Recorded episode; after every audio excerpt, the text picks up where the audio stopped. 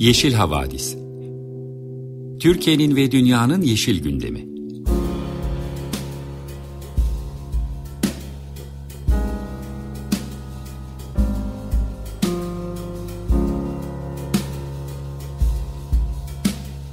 Hazırlayan ve sunanlar Selin Uğurtaş ve Savaş Çömlek.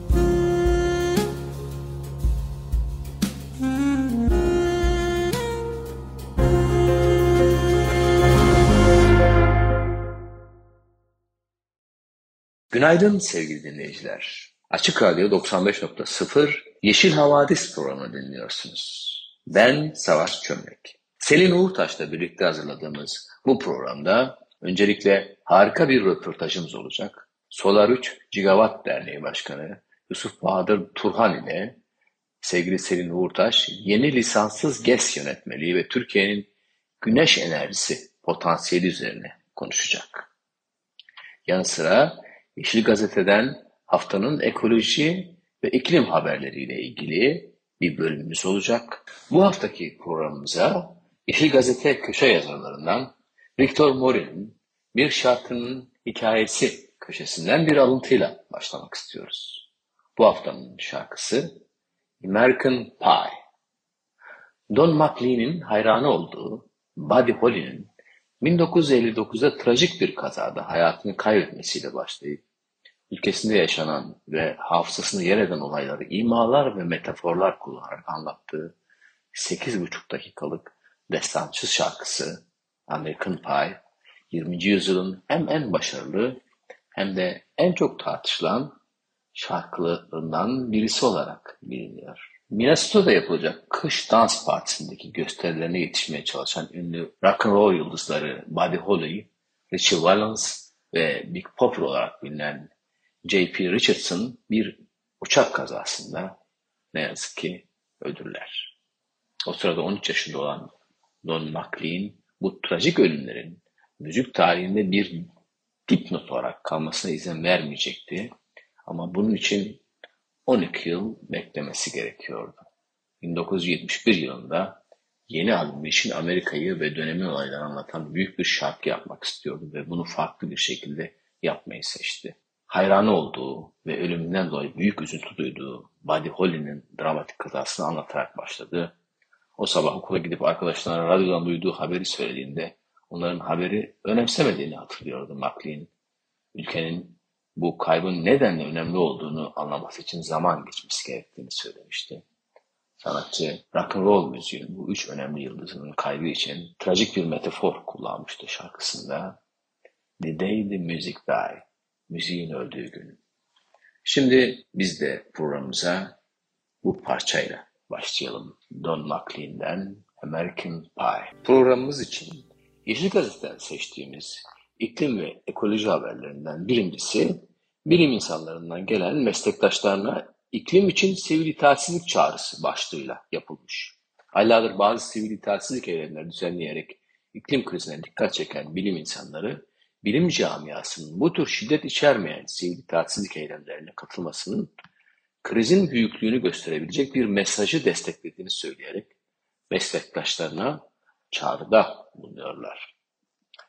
Nature Climate Change dergisinde 5 iklim bilinci ve bir siyaset bilincinin yayınladığı makale, konunun uzmanı bilim insanlarının yaptığı bu çağrının etkili olduğunu dile getiriyor. İkinci haberimiz Yeşil Gazete'nin bir özel haberi, dosya haber olarak Müjgan Halisi tarafından yapılmış. Enerjide dışa bağımlıyız. Peki ama ne kadar, neden ve çözümü ne başlığıyla verilmiş. Türkiye'nin yıllık toplam ithalatının yaklaşık dörtte birini enerji ithalatı oluşturuyor. Yani enerji ihtiyacımızın büyük bölümünde dışa bağımlıyız. Neden bu kadar bağımlıyız? Nereden, ne kadar, hangi tür enerji ithal ediyoruz ve ufukta bir çözüm var mı? Sorularının yanıtını aramak için bu haber hazırlanmış.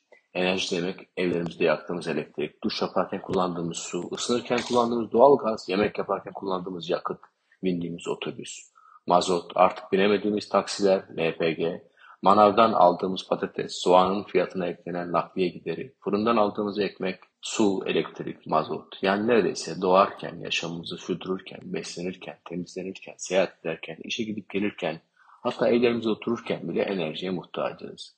Türkiye'nin toplam ithalatının yaklaşık dörtte birini enerji ithalatı oluşturuyor. Peki ülke olarak enerji ihtiyacımızı nasıl karşılıyoruz? Sorusuna yanıt aranmış bu haberde. Bu sorunun yanıtı için dışarıya bakmak gerekiyor denmiş. Çünkü Türkiye doğalgazda %98, petrolde %92, kömürde %50, toplamda %72 oranında dışa bağımlı bir ülke olarak tarif edilmiş haberde. Yeşil Gazete'nin diğer sayfalarında bakanlıktan av turizmi için yaban hayvanlarına fiyat etiketi başlığıyla yapılan hayvan hakları haberinin yanı sıra Almanya tarihinin en güneşli yazını geçirdi. Başlığıyla yapılmış bir haber. Yine kuraklıkla ilgili Van Gölü'nde balıkçı teknelerinin karaya oturuşunu resmedildiği, bunun haberleştirildiği bir haber de yer alıyor.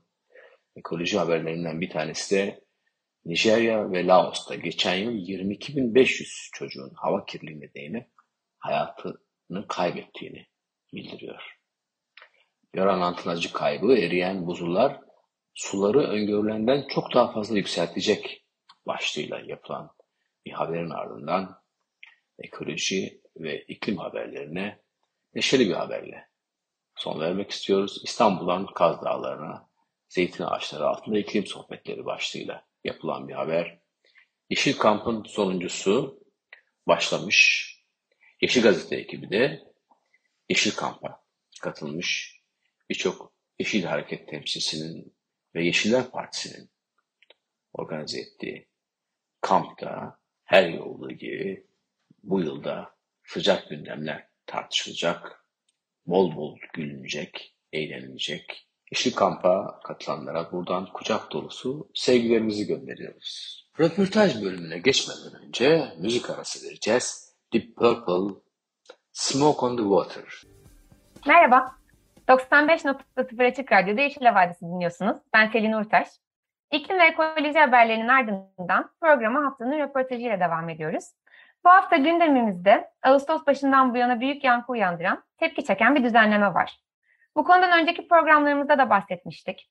Ağustos ayında yayınlanan yeni bir yönetmelikle birlikte lisanssız güneş enerjisi santrallerinde üretilen fazla elektriğin şebekeye ücretsiz alınacağı duyuruldu. Bu ne demek? Az sonra değerli konuğumuz çok daha iyi anlatacaktır ama ben kısa bir özet geçmeye çalışacağım. Daha önce yürürlüğe gelen, giren bir yönetmelikle sanayicilerin lisanssız güneş enerjisi santralleri kurmaları teşvik edilmişti. Bu santrallerde üretilen elektrik, yatırım yapan sanayicinin enerji ihtiyacını karşılayacaktı. Üretilen enerji bu ihtiyacın üzerinde olursa bu enerji fazlası satın alınacaktı. Fakat yeni yayınlanan yönetmelik işte bu kararı geri çeviriyor.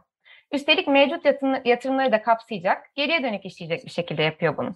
Şimdi deniyor ki bu yatırımları yapmış olabilirsiniz ama biz yeni bir kurala göre yeni bir hesaplama yapacağız ve eğer bu tutarın üzerinde yatırım yapıyorsanız bunu satın almayacağız. Bu enerji ücret ödenmeksizin yekleme yani yenilenebilir enerji kaynaklarını destekleme mekanizmasına aktarılacak. Bu haberler bana başından beri George Orwell'in yeni söylemini andırıyor. Ücretsiz alıyoruz demenin yapılanın üstünü örten bir ifade olduğunu düşünüyorum ama bu başka bir konu tabii. Bunun ötesinde de merak uyandıran şeyler var. Enerjide dışa bağımlı bir ülkede böyle bir karar neden alınmış olabilir? Bunun ne gibi sonuçları olur? Enerji dönüşümünü nasıl etkiler? Bugün bütün bunları konunun uzmanına soracağız. Konuğumuz Solar 3 GW Yönetim Kurulu Başkanı Yusuf Bahadır Turhan. Bahadır Bey hoş geldiniz. Hoş bulduk Selin Hanım, teşekkürler. Biz çok teşekkür ederiz zaman ayırdığınız için. E, lisanssız GES yönetmeliği konusuna geri döneceğim. Ama önce dinleyicilerimizin fikir sahibi olabilmesi için kısaca Solar 3 GW'tan bahsedelim istiyorum. Aslında derneğin amacı ismiyle müsemma diyebiliriz. Bir de çalışmalarınızdan kısaca bahsedebilir misiniz? E, tabii ki Solar 3 Gigawatt e, Derneği'ni biz 2020 yılının sonunda kurduk. Ana amacı güneş enerjisi alanında farkındalık yaratmak ve ismimizden de anlaşılacağı gibi her yıl en az 3 gigawattlık güneş e, gücünün elektrik üretim karmamıza e, katılmasını sağlayacak politikalar e, önermek. Bunların da hatta daha da önermekten öte e, lobi faaliyetlerini de yürütmek gerek kamuda gerek kamuoyunda ve e, tanıtmak.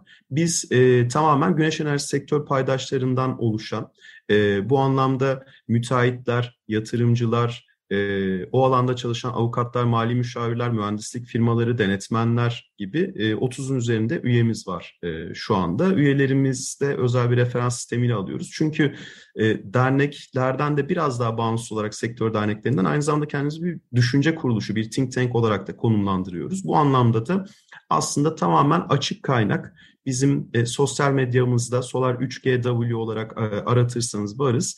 E, her hafta e, mevzuatı hem sadece açıklayan değil yorumlayan. Çünkü enerji mevzuatı çok dinamik sürekli değişen özellikle son zamanlarda daha da hızlı değişen bizler bile gerçekten zorlanıyoruz artık okumakta anlamakta. E, fakat bünyemizdeki üyelerle e, çok tecrübeli insanlar bu konuda. Hem bilgilendiriyoruz yorumluyoruz. Aynı zamanda başka e, enerji sektörüyle güneş enerjisiyle ilgili analizler bilgilendirici paylaşımlar e, yapıyoruz dinleyicileriniz de takip ederse bu çalışmalarımızdan görürler ve güneş enerjisiyle ilgili hakikaten bir e, ana kaynak oluşturmaya zaten amaçlarımızdan biri de e, doğru bilginin şeffaf şekilde e, yayılmasıydı çıkarken. Çünkü çok kirli bilgiler de var aslında bu konuda. En büyük isteğimiz de insanları bu anlamda hani e, eğitmek. E, faaliyetlerimiz bu çerçevede. Bu anlamda hani çalıştaylarda yapıyoruz. E, sizin gibi e, işte medyada e, yer alarak bilgilendirmeye çalışıyoruz insanları. Çok teşekkürler. Çok da önemli bir açı dolduruyorsunuz aslında. Bu 3 gigawatt hedefinin neresinde olunduğunu e, sohbetimizin neresinde konuşmayı çok istiyorum. Şimdi Hemen yavaşça biraz... aslında isterseniz. Ha, tabii buyurun tamam olur zaten geleceğiz oraya. Türkiye'de şu anda güneş kurulu gücü toplamda 8500 megawatt üzerinde yani 8,5 gigawatt 1 gigawatt 1000 megawattır. Megawatt üzerinden konuşayım ben yine. 8500 megawatt kurulu güç. Yak 2013 senesinden itibaren ciddi anlamda kurulmaya başladı. En bir yılda en büyük kurulu gücü biz 2017'de 2700 megawattla yakaladık. O yıl bir tek 3000 megawatt'a çok yaklaşmıştık. O yıldan itibaren e, politikada değişme ve yerli kömürlü termik santrallere dönüş ile birlikte bir yavaşlama oldu. Bu devletin tamamen tercihiydi. Yoksa yatırımcı iştahı yine çok fazlaydı. Ama gerek bunlara verilen izinlerin, proje onaylarının yavaşlatılması, gerek e, başka türlü zorlaştırmalar ile aslında 2700'den 2018'de 1800'e, 2019'da 900'e kadar düştü. Dibi orada gördü. Sonra tekrardan biraz hani yükselerek mesela geçen yıl 2021 senesi boyunca da 1140 megawatt oldu. bu anlamda aslında her ülkenin böyle gitgide artan bir güneş kurulu gücü varken Türkiye önce arttı sonra yavaşladı. Şimdi tekrar artar bir çizgide ilerliyor. İşte bizim de bütün çabamız hani bu rakamları yakalamak. Yakalarsak zaten biz 2030 yılına kadar en az demiştik her yıl. E, ki kurulduğunuzda 2021'de daha eksik oldu 3000'den. Aslında şu an bu yılda dahil her yıl en az 3.2 olmalı. 3200 olmalı. Bu yılda maalesef bu rakamı yakalayacak gibi görünmüyoruz. Çünkü ilk 7 ay itibariyle de 850 megawatt kadar bir kurulu güç oldu. Kalan 5 ayda e, gerçekten çok zor 2200 e, megawatt kadar bir kurulum. Ama inşallah hani 2000 yakalanabilir gibi görünüyor önümüzdeki yılda yakalanmasını umuyoruz. Bunun yakalanması hem mümkün hem gerekli ilk raporumuzda bunu yazmıştık. Neden mümkün? E çünkü Türkiye'de bununla ilgili know-how var, yatırımcı iştahı var. Daha bugün elektrik tarifeleri tekrardan yenilendi ve sanayi tarifesinde yüzde 50'lik bir zam daha e, geldi. Ki sene başından beri yapılmış zamlar da vardı. Mesken'de yüzde 20, ticarethanede yüzde 30.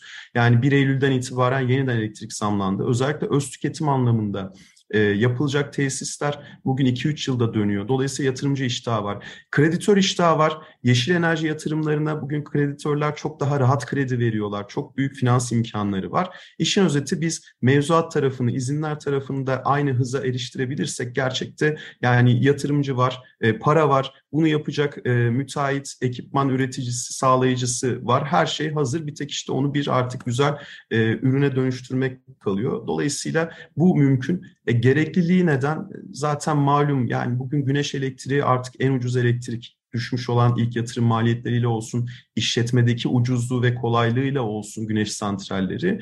Dolayısıyla e, bu ucuz elektriği elektrik üretim karmamıza katarsak başlangıçtaki o yatırımı e, yapıp yıldan yıla elektrik arzı arttıkça e, fiyatları da aşağıya çekecektir. Biz yine Soy 3 gigawatt olarak her yıl buradaki e, maliyeti de seviyelendirilmiş elektrik maliyetini de yayınlıyoruz. Şu anda 7 dolar sent civarında güneş elektriğinin bir e, maliyeti var. Mesken çatıda en pahalı orada bile e, 9 dolar sent. E, oysa bugün elektrik serbest piyasasında fiyatlar 20 sentin üzerinde. Yani biz 7 sentlik bir elektriği ne kadar fazla karmamıza katarsak 20 sentlik fiyat o kadar hızlı aşağıya gelecektir. Bunun için de en basitinden ekonomik anlamda gerekli. Ekolojik gerekliliğini zaten söylemeye gerek yok. Bugün e, karbon emisyonlarının yarattığı iklim krizinin etkilerini çok net görüyoruz artık. E, göz ardı edilemez bir noktaya geldi. Bütün dünya ülkeleri bununla ilgili tedbir alıyor. Kendileri alırken öte yandan uluslararası politikada diğer ülkeleri de almaya zorluyor almayanları.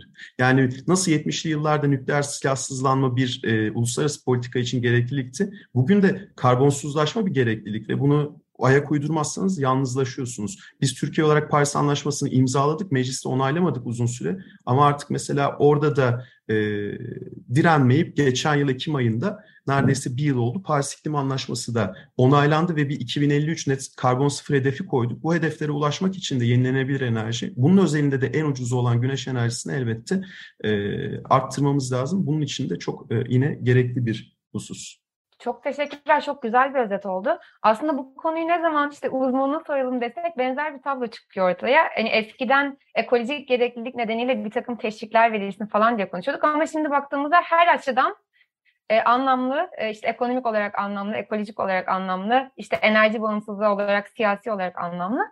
Benim anladığım kadarıyla sadece e, önünün açılması ve engellenmemesi gerekiyor gibi bir tablo var diye anlıyorum.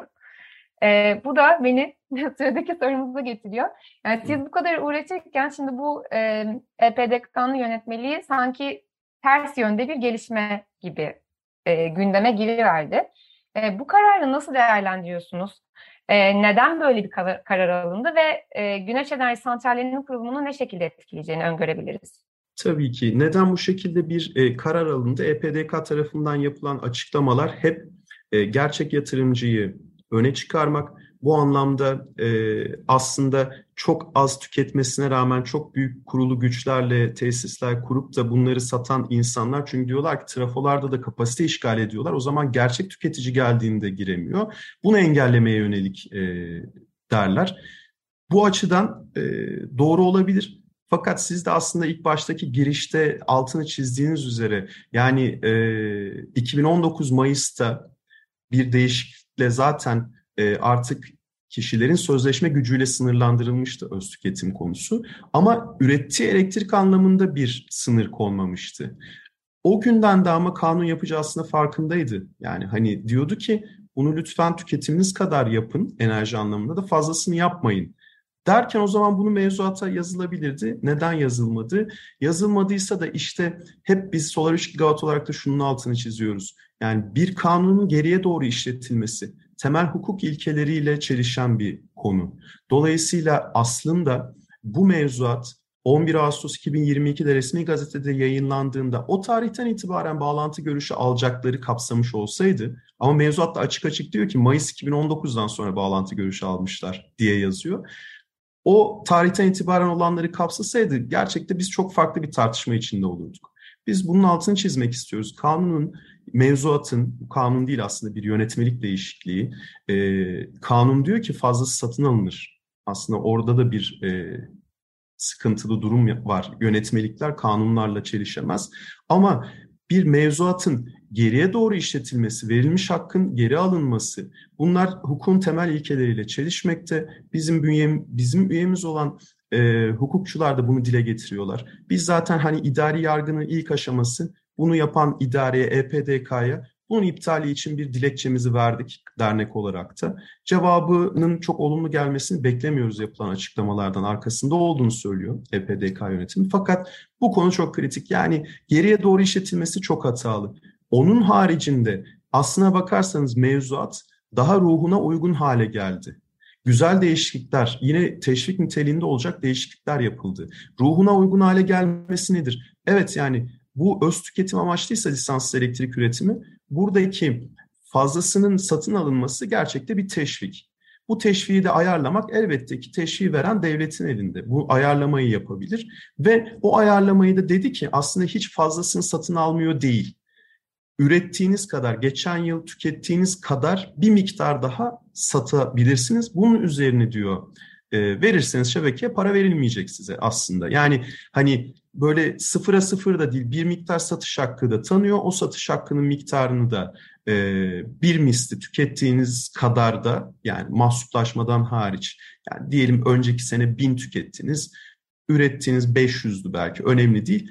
E, bu yılda tükettiğinizi mahsupluyorsunuz. Üzerinde geçen yıl 1000 olduğu için tüketiniz 1000 kadar da satabiliyorsunuz. Hatta hatta bu yıl aylık bazda da bakıyorlar. O aylığı oranlayarak yıla döndürüyorlar. Bini aşmışsa o yani tüketiminiz arttı diyelim. O zaman o fazla üretim satma miktarınız da artıyor.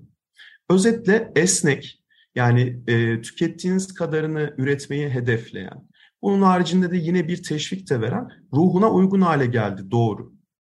Artı mesela daha teşvik edici e, değişiklik ne oldu?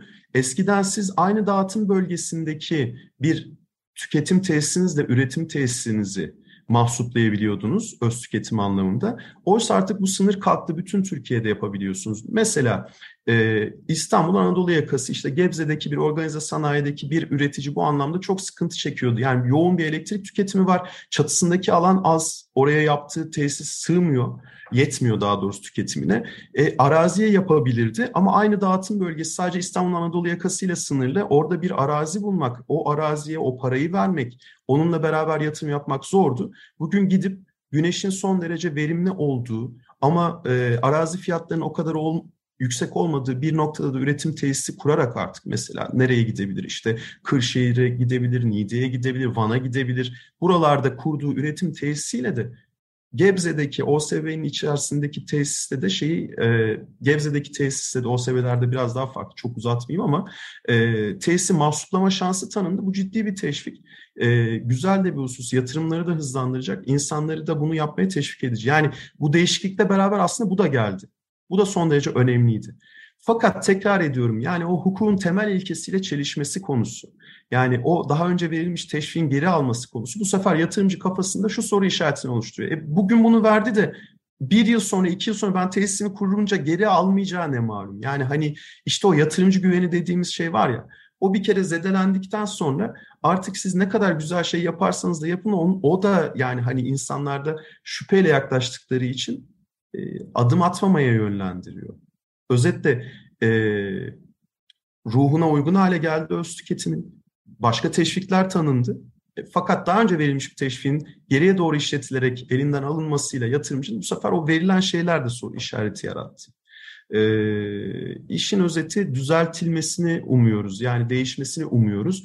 Bu gerçekte e, EPDK'nın ya da enerji politikasını yönetenlerin e, yaptığı ilk bu anlamda yatırımcı güvenini zedeleyen e, hususta değil. Sene başından beri özellikle yoğun şekilde mesela e, serbest piyasa fiyatlarına getirilen tavan fiyat uygulaması. Bunlar lisanslı üretici tarafında çok ciddi adımlar atıldı. Çok e, yatırımcı güvenini zedeleyici uygulamalar oldu. Ama bizde güneş enerjisi tarafı biraz lisanssızdan yürüdüğü için Türkiye'de Bakın o bahsettiğim 8500 megawattın üzerindeki kurulu gücün %85'i lisanssız santraldir.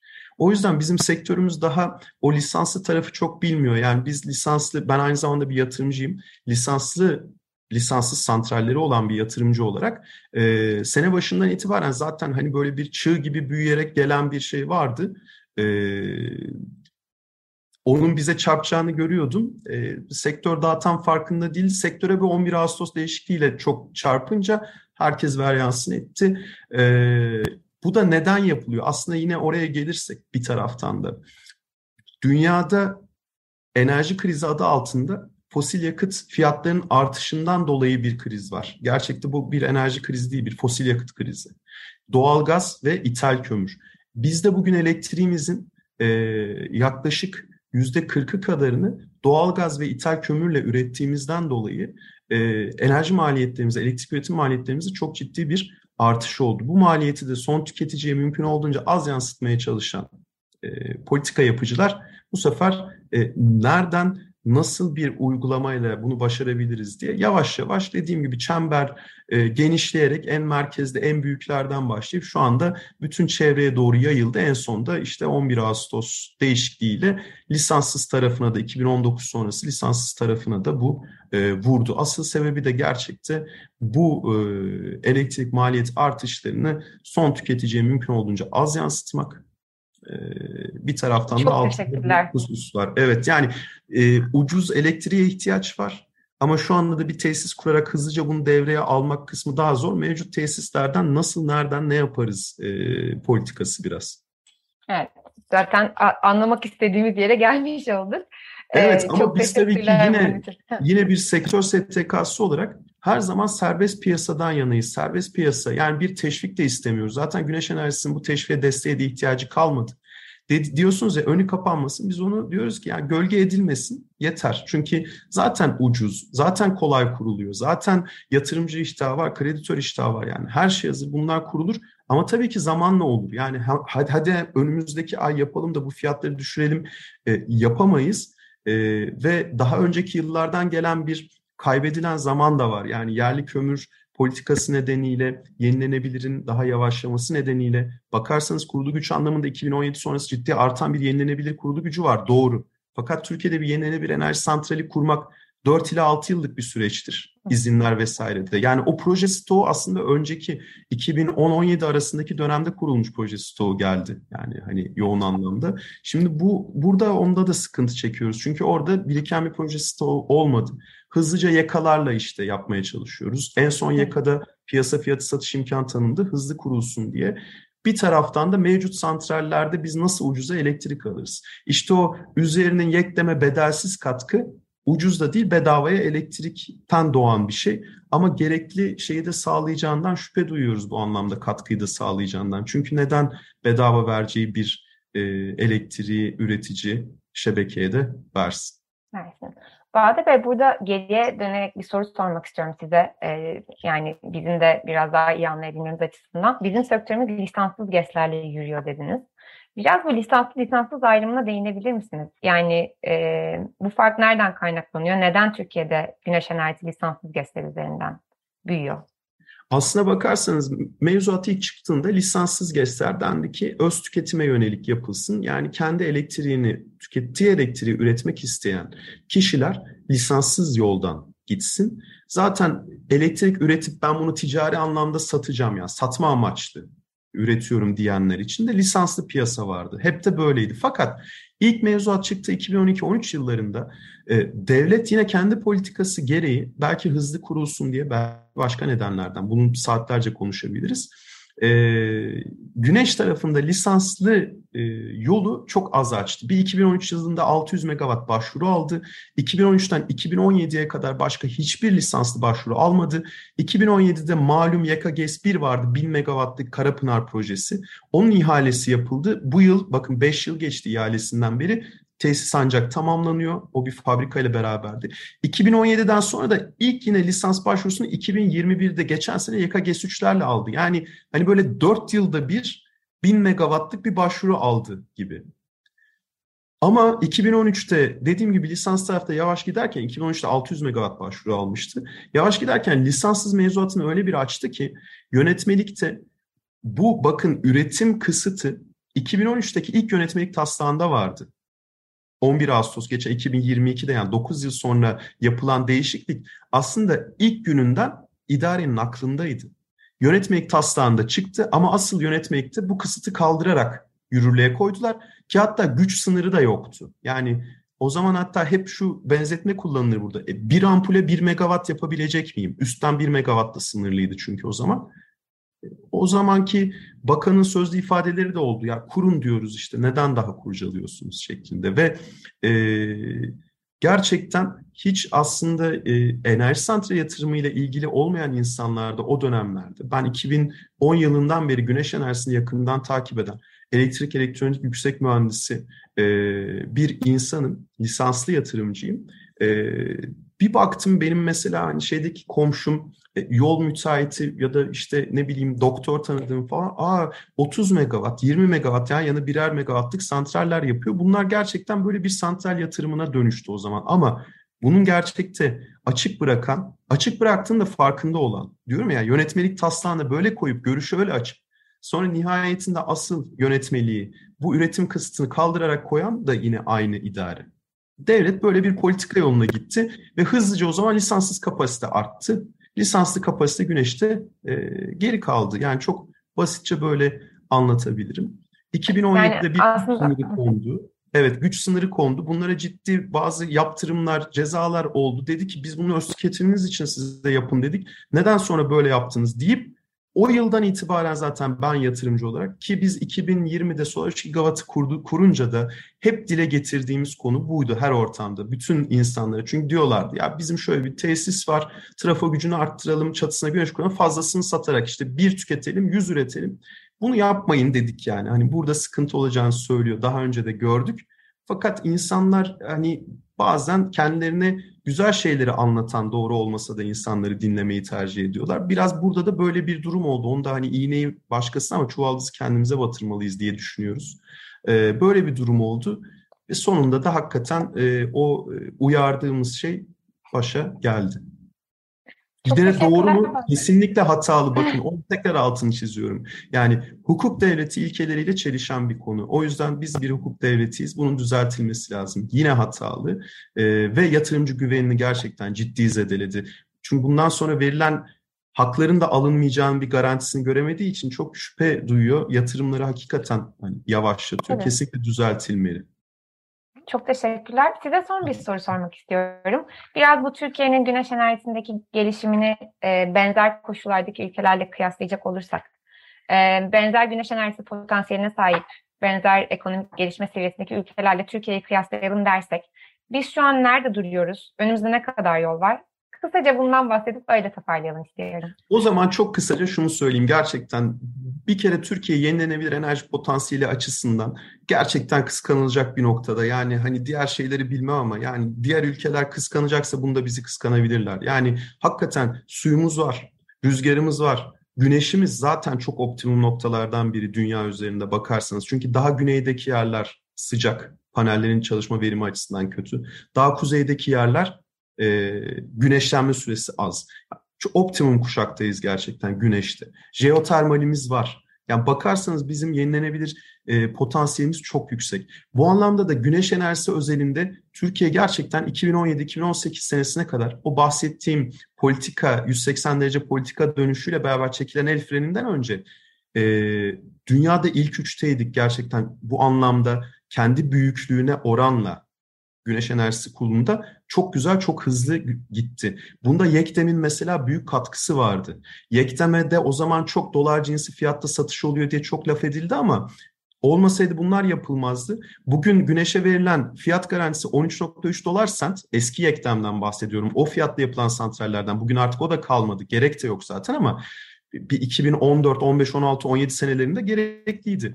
13.3 dolar sent fiyat bakın bugün piyasa fiyatımız 20 sent. Yani artık bu tesisler bile destekler vaziyette piyasayı. Yani bir teşvik şey almıyorlar gerçekte üzerine veriyorlar. O yüzden yani işte yektem gerekliydi ama artık tamamladı görevini. Bir know-how oluşturdu, bir baz kurulu güç oluşturdu ve Türkiye bununla beraber çok güzel gitti. Diyorum ya yani büyüklüğüne oranla ilk üçte, ilk beşteydi en az. Fakat daha sonra biz gitgide aşağılara doğru o ligde düşmeye başladık. Başka ülkeler bizi geçmeye başladılar. Mesela sadece geçen yıl e, Hollanda'da ki sadece çatı kuruyorlar. Hollanda küçük bir ülke. Hollanda'nın e, kurulu gücü oranla bize küçük, tüketimi küçük.